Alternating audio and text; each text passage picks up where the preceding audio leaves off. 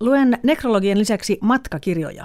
Ingrid Söderströmin matkavihkosta 30-luvulta suosittelen yksin matkustaville naisille, ja Goethen Italian matkapäiväkirjoineen on tietysti jokaisen sankarimatkailijan aloitusteos.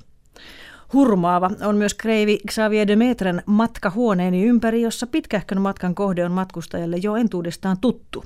Siitä sainkin ajatuksen matkustaa tänä kesänä Helsinkiin. Toinen vaihtoehto olisi ollut oma olohuone, mutta koska siellä on epäsiistiä, valitsin Helsingin, joka mainitaan kaikissa oppaissa puhtaaksi. Matkaoppaat Helsingistä kuuluvat niihin muutamaan sarjaan, johon kaikki tämän hetken matkaoppaat kuuluvat. Ne on tarkoitettu kaukaa tulleille turisteille, joksi aion eläytyä heinäkuun lopulle varaamallani kolmen päivän matkalla Helsinkiin. Matkaoppaat ovat yhtä valheellisia kuin arkkitehtien havainnekuvat. Niissäkin on aina kesä, kadulla käyskentelee vain muutama ihminen ja aurinko paistaa. Koska kukaan ei halua olla turisti, matkaoppaissa annetaan se kuva, että Venetsiastakin voi löytää nuhjuisen baarin, jossa vain aidot venetsialaiset käyvät. Ja koska jokainen turisti on samanlainen, jokainen matkaopas noudattaa samaa kaavaa. Ensin on peittelemättömästi pakollinen katsaus historiaan. Se alkaa etruskeista, hyppää ottomaanien kautta suklaan keksimiseen ja sitten Napoleoniin tasavallan syntymiseen ja päättyy toisen maailmansodan sievistelevään tiivistykseen. Helsinki-oppaassa tämä osuus on aidosti lyhyt, ei lyhennelty, vaikka siinä kerrotaan kaikki oleellinen sitten vuodesta 1550, jolloin Kustaa Vaasa perusti kaupungin. Sitten kerrotaan jotakin kohteen kulttuurista ja elintavoista. Yleisen kohteliaisuuden myötä tämä osio on latistunut. Enää ei kerrota, että italialaiset ovat laiskoja, puolalaiset likaisia, saksalaiset lihavia, ranskalaiset ylimielisiä ja venäläiset juoppoja. Helsinki-oppaissa löpistään saunasta ja avannosta ja mainitaan suomalaiset melko rennoiksi, jos ovat juoneet alkoholia.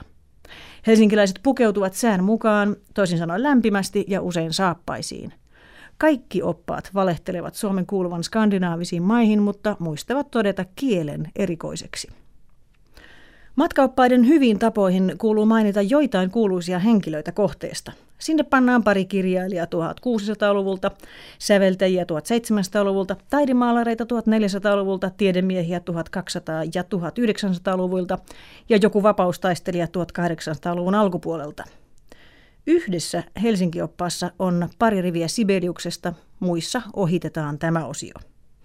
Sitten päästään asiaan. Näyttävin kuvin ja piirustuksin kerrotaan muutama knoppitieto kustakin palatsista, linnasta, kirkosta, muurinpätkästä ja aurinkokellosta. Tiedot ovat tällaisia. Talon eteläpäädyssä on kookas lohikäärme, tai tornissa on mekaaninen kello, jonka veikeät hahmot soittavat saman melodian tasatunnein. Tai Muuri on vuodelta sata ennen ajanlaskun alkua ja siitä on säilynyt vain osa.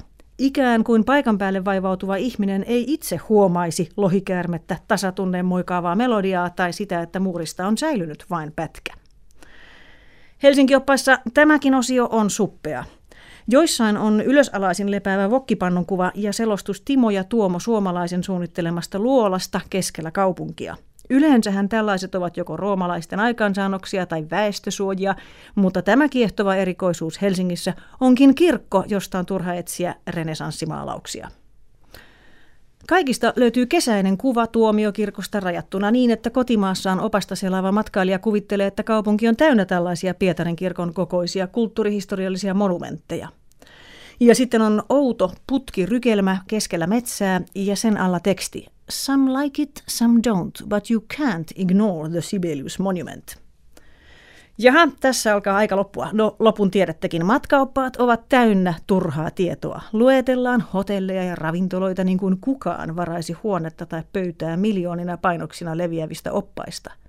Osastolla shopping listataan ruuhkaisimman pääkadun kalleimmat kaupat ja lopussa on ruokasanasto ja paikallisten herkkujen esittely – Helsingissä syödään silakkaa, gravadlaksia, mustaa makkaraa, Lapissa poimittuja sieniä, puolukoita puuroa ja lakkalikööriä.